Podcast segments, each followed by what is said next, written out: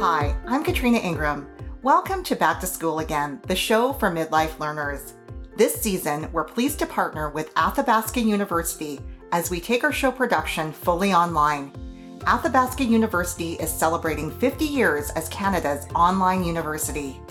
On this show, we talk with midlife learners about their educational journeys, sharing their stories about how they are balancing the demands of school, work, and family, and where they hope their educational pursuits will take them. What happens when you love what you do, but because of medical reasons, you need to change careers? That's what happened to my guest, Kristen Zabos. She was a successful photographer running her own business for the past decade. Now she's winding that up and heading back to school to retrain in a completely new area, biological anthropology, and finish the degree she started a decade ago. Kristen, welcome to the podcast. Thanks so much for having me. So, Kristen, I had to look up biological anthropology, and I'm going to ask you to uh, tell us about that field. But before we go there, let's start with talking about your first career as a photographer. So, that to me sounds like a dream career. How did you get into photography? Oh, that's such a good question. So, I was always artistic. I was a dancer growing up. I loved to paint, um, draw a little bit here and there. And I met a boy and he had a camera and he said, You should try this. And that's pretty much the end of the story. I um I fell in love with it, honestly. It um it was so nice to be able to take a photo and hate it and just delete it and never think about it again. Whereas with a painting, I felt like I was never done the painting. I never knew when the last brushstroke would come in. And I was such a perfectionist with it that um yeah, I just fell in love with the digital side of photography. So I essentially just started there and it just yeah that's the beginning i guess that's amazing yeah and there must be something like super satisfying and, and the, the immediacy of it all and just being able to have like an outcome um, i'm wondering was photography the reason you didn't finish the degree way back then or, or what were the reasons that you didn't actually complete that degree a decade ago Oh gosh, this is a layered story. Um, we have time, Kristen, so feel free. okay. Um, so at the time, I was running a landscaping company as well as in university part time. Um, and then, yeah, the photography side of things just sort of took over. I really was passionate about learning about how to photograph weddings. And so I took a couple summers to like sort of understudy under two different photographers in two different provinces. Um, and yeah, I was just splitting my time too much basically, and something had to give. And yeah, photography seemed like the answer at the time. Wow. And what was it that drew you? I mean, you, you mentioned being artistic, you mentioned liking the outcomes, um, and that's great. And a lot of people have photography as a hobby. But what was it that made you decide, you know, I really want to do this as a as something more than a hobby? Oh God. That's such a great question. Um, I think that at the time, I thought, wow, you can make a career out of something that is so fun. and yeah, so I wanted to pursue it. I've always been an entrepreneur. I, I'm what they call a serial entrepreneur. So um, I pretty much think that I can make a business out of anything. and so, um, yeah, I saw a couple like really successful photographers, like I said, that I was understudying. And I thought I can do that and that would be sweet. Yeah. I, I like this. You describe yourself as a serial entrepreneur, and I, I want to ask you about that. Um, and I, I want to ask about running your own business in general. Um, and this is something, you know, I'm at this point right now where I'm I'm seriously contemplating uh, doing this and I guess I'm I'm looking for a little bit of advice here in terms of you know what's uh, what's great about it, what's uh, not so great about it, and you know how do you overcome those challenges? Oh my gosh, I'm not sure if I'm the best person to talk to about that right now. I don't want to say I'm jaded, but I'm a bit pessimistic at the moment. Well, um, tell me about that. I, I I think that's you know sometimes the best advice comes out of life's hard won lessons. Yeah, I think that we romanticize entrepreneurship a lot in our society. Um, we sort of feel like the nine to five grind is like very confining and caging, and entrepreneurship looks so luxurious and I don't know, like autonomous or something. But the reality of owning a business is that the business never sleeps. So neither do you. and that's the downside of it for sure. I mean, there's obviously it has its perks. You get to if you're self motivated, you get to push yourself and challenge yourself and that part is really awesome and I will definitely miss that part about photography, but the other part of that is that, you know, you're always on, you're always selling yourself. You always feel like you have to be promoting yourself and yeah working on the business at, at all times like even when the business is running itself and it is like a well-oiled machine you're still in the back of your mind because of that entrepreneurial spirit like you're still thinking of the next thing and what could go wrong and yeah it's um a lot of sleepless nights yeah yeah no and i'm really i'm i'm glad to hear you be honest about what it really takes um, because as you say i think there is this romantic notion of being your own boss, setting your own hours, turning down work when it doesn't suit you, working right. from the beach. yes, exactly. Oh my God. And that's exactly what you hope that it will become. But then something like a global pandemic hits and you realize that that's just never going to happen. Yeah. Yeah. Well, let's um, you know, let's talk a bit more in, in, about your back to school story. So, you know, you're doing great, you're a photographer, you're successful, you're running your business. Um, and then there's an injury. So, tell us about what exactly happened. Well, I was starting to have pain in my shoulder. And so I went to see a doctor, and they said that I had, well, that particular doctor said that they called it actually photographer syndrome because they see it so often. Um, but it was essentially my rotator cuff had a bunch of fluid in it, and I had a bunch of tears in my pec. And so they just essentially said, like, if you don't want to have to have surgery or cortisone shots, you need to slow down. And so, as you know, I'm sure, as an entrepreneur, that's not really an answer. Slowing down isn't really a thing when you're running a business. So um, that was my first sort of like inclination that something was going wrong in my body. The second one was a long term injury. Um, doctors told me that I had carpal tunnel for a decade. I've had wrist pain for actually, it's been more than a decade. But, anyways, long story short, um, I have this amazing chiropractor. Um, and she decided to x-ray it and she found a ginormous cyst inside of my scaphoid bone in my wrist and it required surgery immediately. Um, and I am a stubborn Ukrainian woman, and I said, I can't have surgery right now. I'm about to go into my wedding season. You're going to have to postpone this surgery. and so my surgeon was like, What is wrong with this woman? But, anyways, um, so that time in between being diagnosed with this cyst and thinking about how it was going to fit into my business, which is such a, it sounds so ridiculous to say, but um, I really had the time to think about the fact that perhaps I wasn't going to be able to do this job anymore. And that was really scary. Yeah. And I mean, it, it all makes sense to me in that, um, you know, sometimes we just have to step up and do what we need to do. But when our health is on the line and it's conflicting with our source of income, I mean, those are some really tough choices to make. Um, yeah. And I'm even thinking about that as we're all working from home in uh, less than ergonomic situations. Totally. That probably putting ourselves at, at risk um, as well.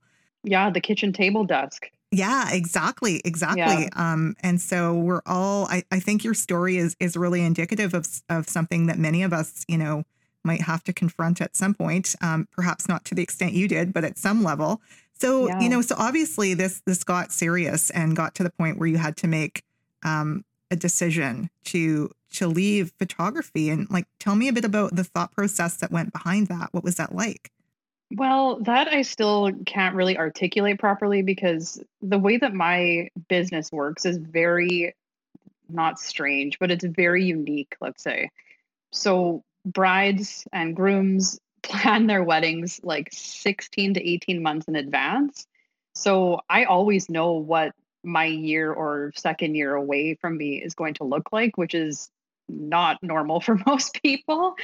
Um, but I don't really get to like plan short term trips basically, or like short term adventures or short term anything because I can see so far into my future and how booked up I already am that um, it's really hard to make decisions like for your personal life when your business is booked so far in advance. I don't know if that makes sense or not, but um, yeah. So it was it was tricky to to sort out basically because, like I said, when I was diagnosed, I was going into my wedding season, but then when I was trying to look at my calendar and find like an opportune time to have this surgery, um, there was such a short window, and that window was essentially between December 1st and January 15th. That was it, um, because the surgery was large enough that I needed um, to be immobilized for at least 12 weeks, and then I needed a bunch of physio after. So my surgeon suggested that I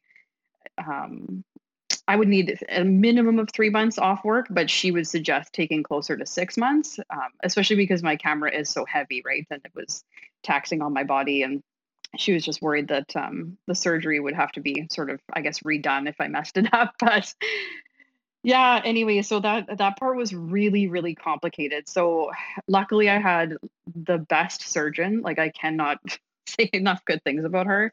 Um, but she really worked around my schedule and we tried to get me booked in for December.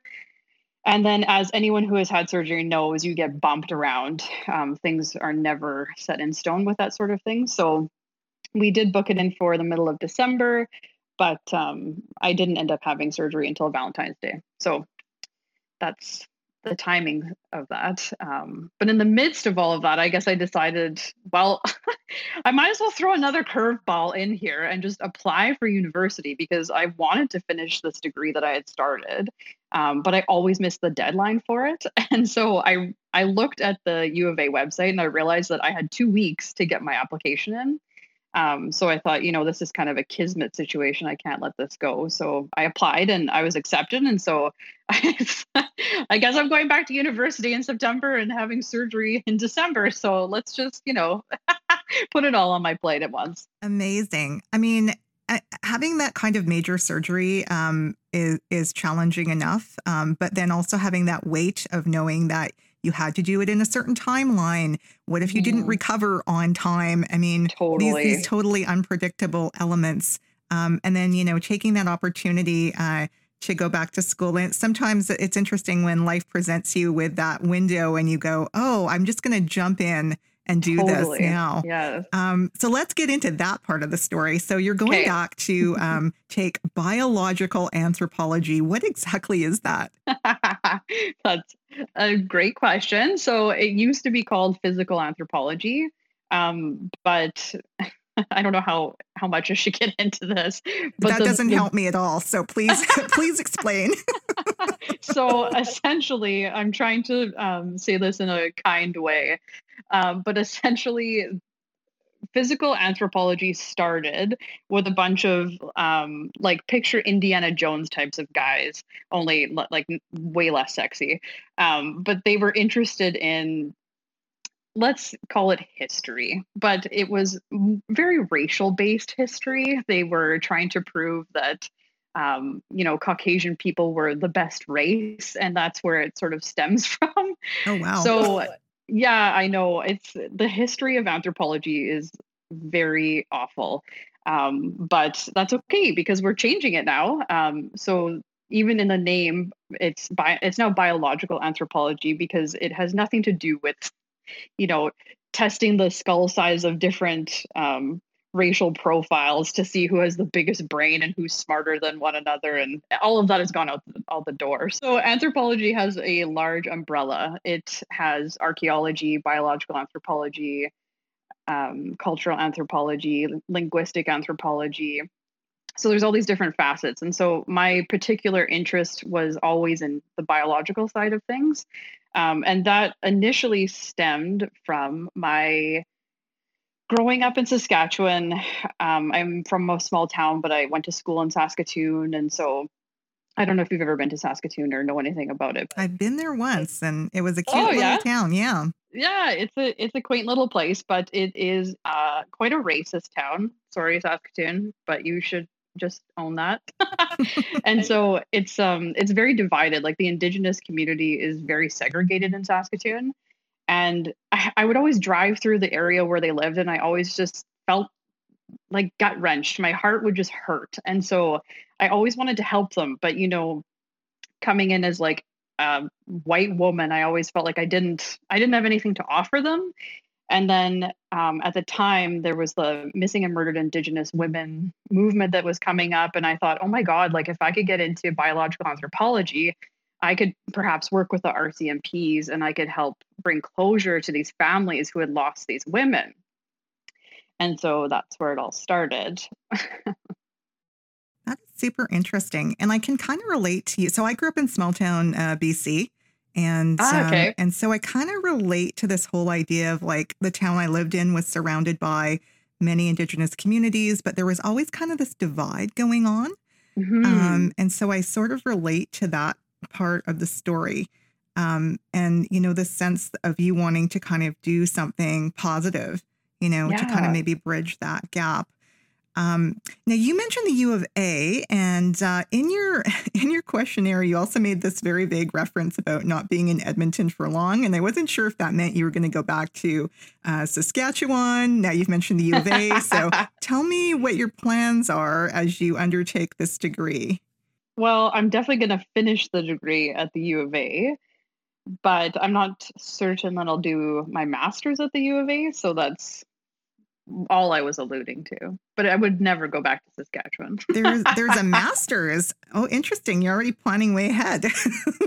yeah, that's kind of the the issue with what I want to do is uh, that getting just an undergrad isn't going to get me where I want to be. So well, let's talk about the undergrad first, and then we'll we'll get into the masters or the the plan for the future. So you mentioned to me this is a four year program, the undergrad piece of it. You've yes. got one and a half years left. Um, I'm wondering if you can paint a picture about what courses you need to take to um, get through the next 18 months and finish the degree. Oh my God, my next year and a half is absolutely insanity. I'm uh yeah, I'm very nervous for this next year actually. I was accepted into the honors program which is very exciting, of course, but um, because of COVID, everything is obviously online. And so I'm not exactly sure how that's going to work, but I am interested to find out. Um, most of my courses are lab based. So um, there's always a lab component and then a lecture component. And it is very lab heavy for the next year and a half. It's all 400 level classes. Um, I might be able to throw in like a couple fun classes here and there, but most of it will just be me looking at bones in a lab. wow. And so, yeah, that, all that lab based stuff. I mean, have they given you any indication about how that's going to work in a distance learning scenario? I would love to tell you that they have, but they have not. Um, one of my labs is actually in person. So I'm pretty curious to see how that's going to go in the fall. Hopefully, it goes well and there's no outbreaks or anything because I think that you know, starting out in the lab and then having to move the lab home would be very difficult. Um, but all of the other labs are going to be online as far as I've been told. I just don't really understand the logistics of it yet. Hopefully next week they'll send something out because school starts.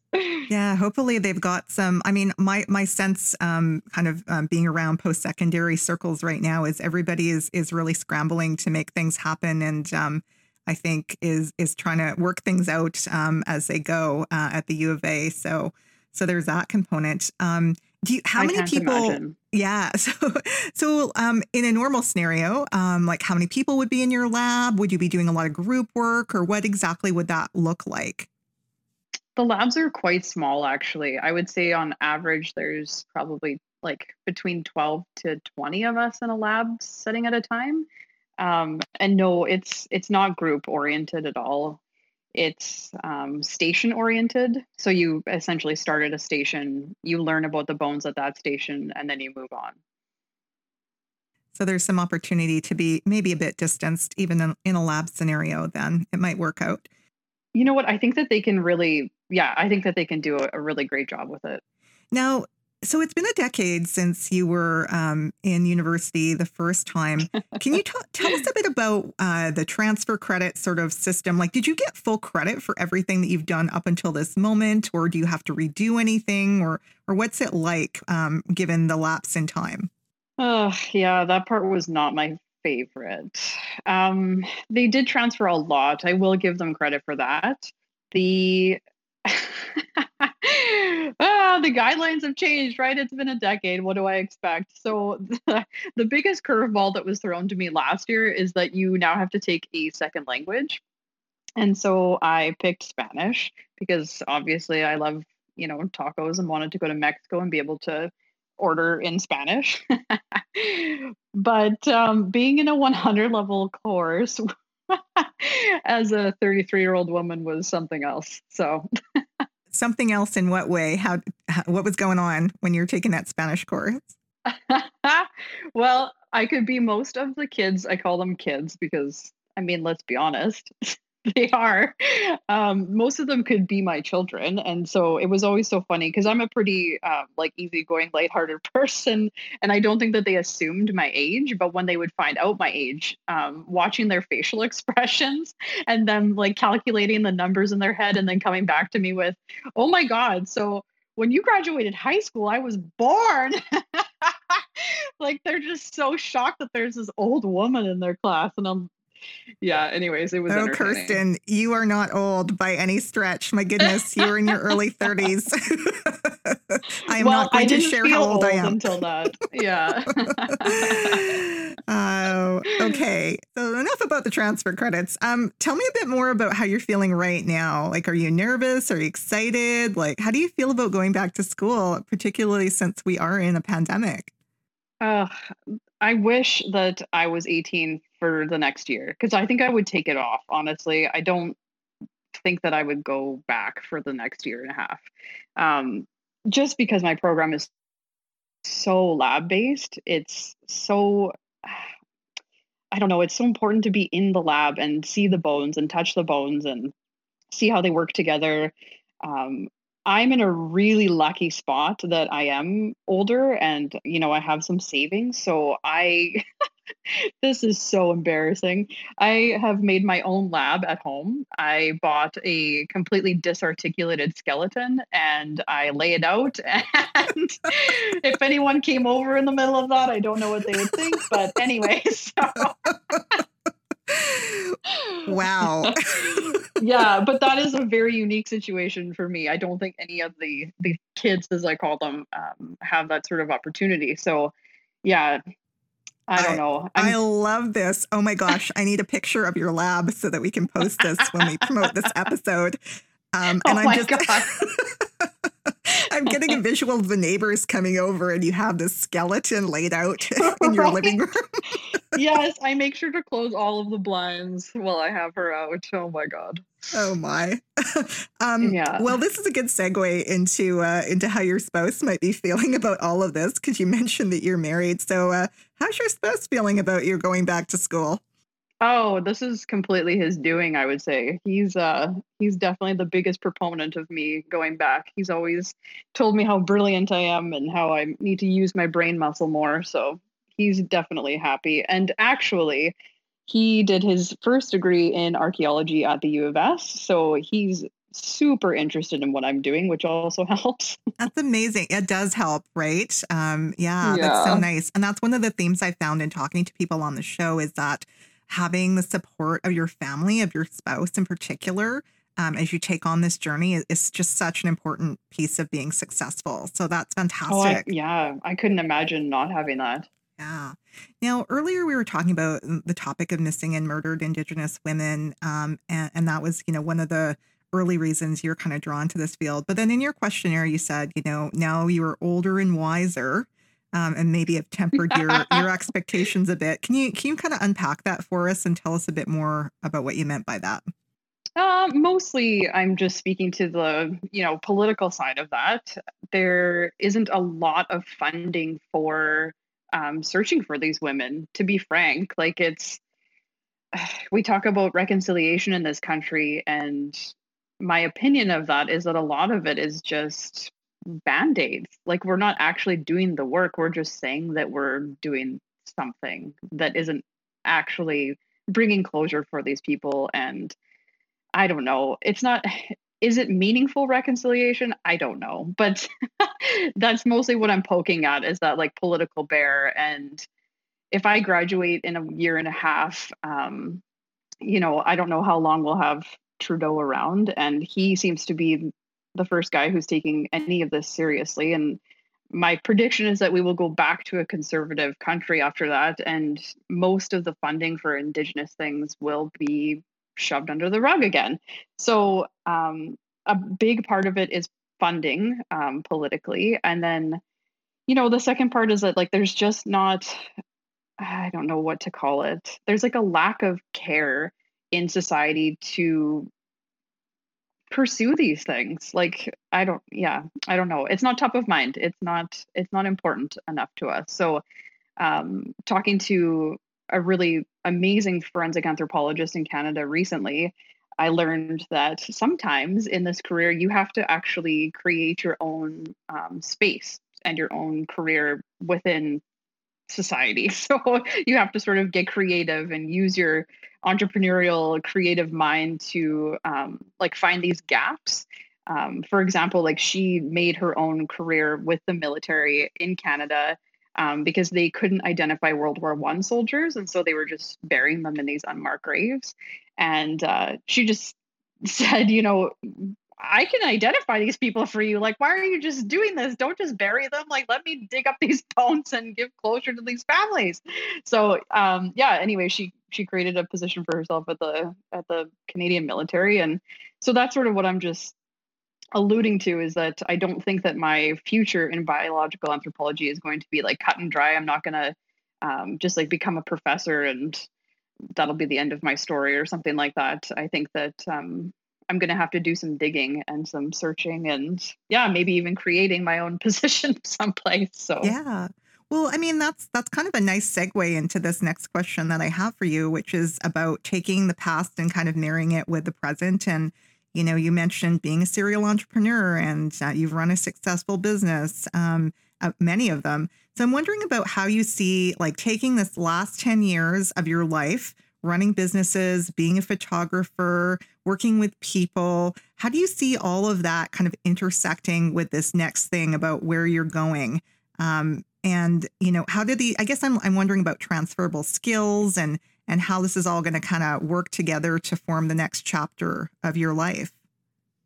Great question. Am I allowed to be honest? you bet. so when I went back to school, I got really excited that I didn't have to deal with alive humans anymore. I thought this will be so nice. I won't have to use any of my skills from my past. I can just deal with dead people. Like, how amazing is this going to be? But then, you know, that's not true. Um, my old skills are going to come in very handy because, as we all know, networking and who you know is so important and that's no different in academia it doesn't matter if you have a 4.0 and everything looks good on your cv if you can't hold a conversation and meet new people and find opportunities what what is life where does it go yeah yeah, no, so true. And uh, I, I, find that hilarious um, that you didn't want to deal with live people so much. Yeah, I was done with them. but you know, it, it makes sense because you were intersecting with people at um, at a, a very a key moment in their life, you know, hiring someone to capture a wedding or the birth of a child or, or you know, something Absolutely. something momentous, some o- occasion that was momentous, and and also let's face it, stressful. Um, totally. I think we, we've all seen the Bridezilla type shows, and um, we all hope that we're not like that, but we know people who are. oh my god yeah i always tell people i feel like i have a psychology degree like by proxy just from being a wedding photographer because the emotions on a wedding day are out of control well i think that's going to serve you well um, in academia or wherever uh, you find yourself carving out uh, your next career. I want to talk though about the masters because i think this is really cool that you're already kind of thinking ahead to that. So would this be just kind of a continuation on in biological anthropology or or what exactly have you specked out which program you would you would look at for the masters? Yeah so that's a really good question. I initially when i went back in i thought okay just keep the masters in mind because if you do want to do forensics you're going to have to get more training than an undergrad um, so that's where my brain was initially. You're going to have to do forensics. You're probably going to have to move, I don't know, I assume to the States, but because of COVID now, you know, maybe Europe or just stay in Canada, but there's not a lot of forensic opportunities in Canada um, for a master's program. There is one like on the West Coast, but at SFU. Um, and there might be one on the East Coast, but there's honestly, it's it's pretty drab here, which is good. Canada's a very safe place. I'm I'm happy to report that we don't need a lot of forensic stuff here. um, That's good. but yeah, but now honestly, like after being at the U of A and being paired with the most incredible academic advisor, um, I feel inspired by her and I love learning from her. And so my perspective has kind of changed on it. Um, I would love to, you know, stay at the U of A with her um, and just learn from her because she's so incredible. So it's interesting that like you go in thinking it is solely based on academia and where you can get you know the most um, exceptional masters in forensics but then you meet these people that are so inspirational that are doing something that isn't exactly lining up with you but you feel um, impassioned to stay with them because they just inspire you so much um, and so yeah, I don't I don't know where I will go. yeah. No, you make yeah, you make a focus in. fantastic point that you make in terms of it's not always just about the content of a program. That's really important, mm-hmm. but it's about who's behind the program and the people that you meet. And so Absolutely. I think that's a fantastic point. Um, now, what's the biggest thing that you're looking forward to uh, in terms of your back to school journey? What are you really excited about? Am I allowed to say being done? we're we're carrying on this theme of authenticity and honesty, so for sure, yeah. Um, no, I'm I'm really honestly enjoying being back in school. I think that I was letting my brain get a little rusty over the last 10 years. Um, I was so dead focused on making a career out of photography that that is exactly where my brain was at all hours of all days. Um, and I was losing out on so much around me. There's so much to learn. Our our life is just full of nuggets that we can learn about. And so, anyways, I'm excited that I'm back in school and I am reading textbooks that are, you know, sometimes hard to chew through, but um, I'm stretching my brain, which it actually like physically feels like it's stretching. I don't know if you've had that sensation at all, but like I'm like, wow, I haven't used my brain in a long time. It needs a good stretch. Um, but yeah, I feel like we all sort of get into that trap in our like late 20s when we get into these careers of ours and we stop learning new things. And so this has been um, a really awesome opportunity for me to just keep learning new things and i'm excited for the next year and a half because it will be um, it'll be more um, like concise on what it is that i want to do like in specifics with like bones and osteology and um, disease of bones and stuff like that but more generally i'm just excited to keep learning new things every day because i think as adults we stop doing that yeah, I totally agree with you. And I can relate to the whole being rusty thing, but also being excited about um, learning new things. Um, but also, I, I, mean, I had a lot of anxiety too about going back, and I'm wondering, you know, what's oh, the God, thing yeah. that what's keeping you up at night? What's making you anxious about uh, going back to school? you should call my best friend actually, because on the first day of school last September, I called her and I was standing outside of the U of A and I was looking at the doors and I was like, Kelsey, I can't go in there. and she's like, Yes, you can. It's going to be fine. And I was like, No, they're all just so much younger than me and smarter than me. And oh my God, the anxiety just to walk into the university was so much. So, so you know, maybe uh, if someone's listening to this and they're thinking about going back to school, this is kind of the opportune time because it's all online, so you don't have to physically enter. You're not confronted with that with that whole age differential in person. oh, it's crippling. I can't even describe it. Yeah, and you just think like, what am I doing here? I don't belong here. And this is stupid. But um, you know, that's not true. And I, I kind of wonder, you know, this, I look at this and I, I speak to, as I said, you are very young, Kristen. Um, I have guests on the show that um, are, are much older than both of us and, um, and they've managed to make this work and they managed to kind of overcome uh, those concerns. I am wondering though if academia can do a better job of just making people feel welcome. That's something that um, I've thought about um, in terms of who they're serving and how they're serving people, because it seems to me there's a lot of folks like us who are looking at um, at changing things. And so you, I don't know if you have any thoughts on that.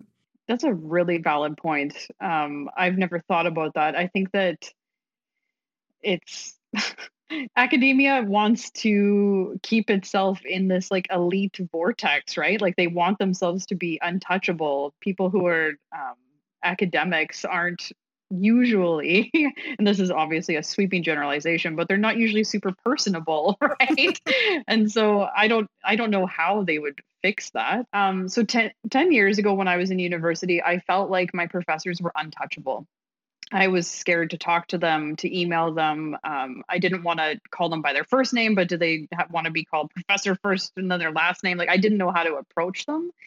Um, and I feel like that has actually really changed in the last 10 years. And um, I don't know if it's the kids these days just aren't scared of them, like if that's just a generational thing, or if the professors have become a little bit more lax um, about like not being com- you know comrades with their students but it definitely feels like a different environment. That's super interesting and it's funny because i i chalk that up to me being older just being able to to you know call professors by their first name or have yeah. more of that kind of relationship with them but um but that's interesting that you're you're observing that in even a younger generation it might just be how that generation has related to adults perhaps. Interesting. Totally. Yeah yeah i think you hit it on the head for sure and so, you know, you've been uh, basically, if I'm understanding this right, you you kind of went, you started back last September. So now this is kind of like the last little piece or the last push that you need to do.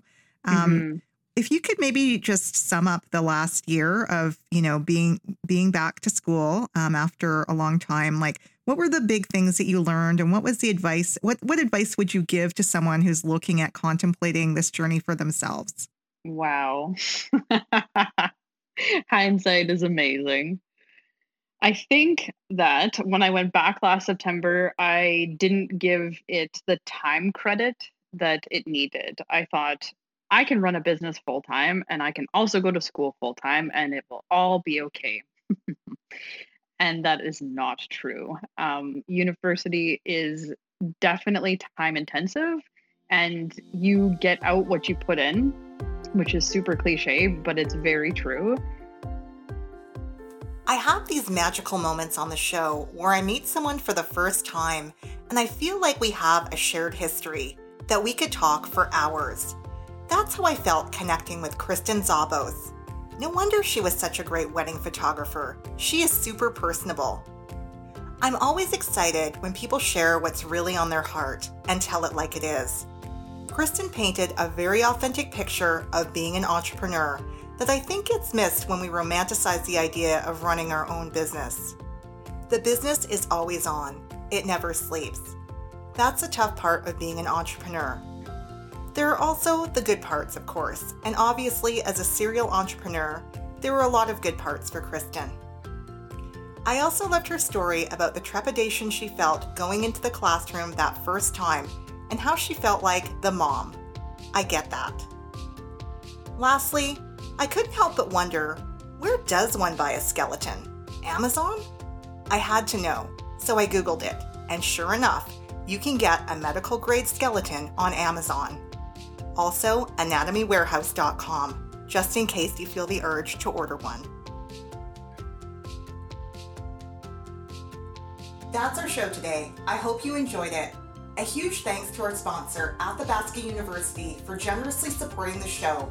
You can find out more about their many educational offerings at athabascau.ca. If you like the show, please give us a rating. It helps other people connect to us.